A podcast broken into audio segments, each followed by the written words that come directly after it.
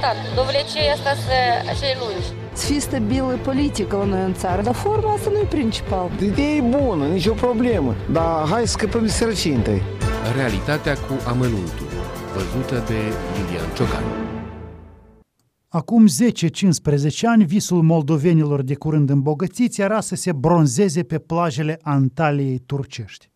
Mulți se lăudau că au petrecut timpul în Antalya, în niște hoteluri scumpe, că au profitat de all-inclusive. Turcia era paradisul moldovenilor bogați.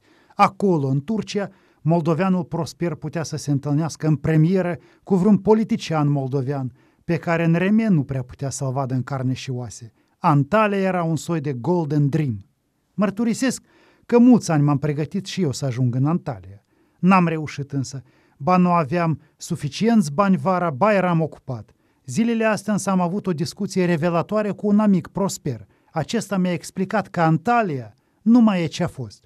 Acum, Iuliane, Antalya e un soi de loc banal. Oamenii care se respectă de mult nu se mai duc acolo. Acum oamenii care se respectă pleacă în Italia sau în Maldive. Antalya e pentru oamenii mai săraci, amice. Mi-a luat vălul de pe ochi prietenul prosper. Hmă, dar eu nici nu am reușit să ajung în Antalya. Am îngăimat plin de nedumerire.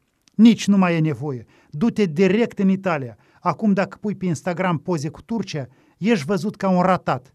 Italia, frate, acolo să mergi. M-a sfătuit cu multă convingere amicul și m-a bătut pe umăr. Am reflectat o vreme la cele spuse de prietenul Prosper. Va să zic că Antalya nu mai e în vogă, iar eu habar n-aveam. Și ce să fac acum? Să încep să visez la Italia?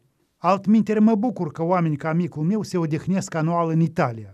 Chiar mă bucur. Mai rău e că mulți oameni din Remie nu-și pot permite să viseze nici la Antalya cu salariile și pensiile lor.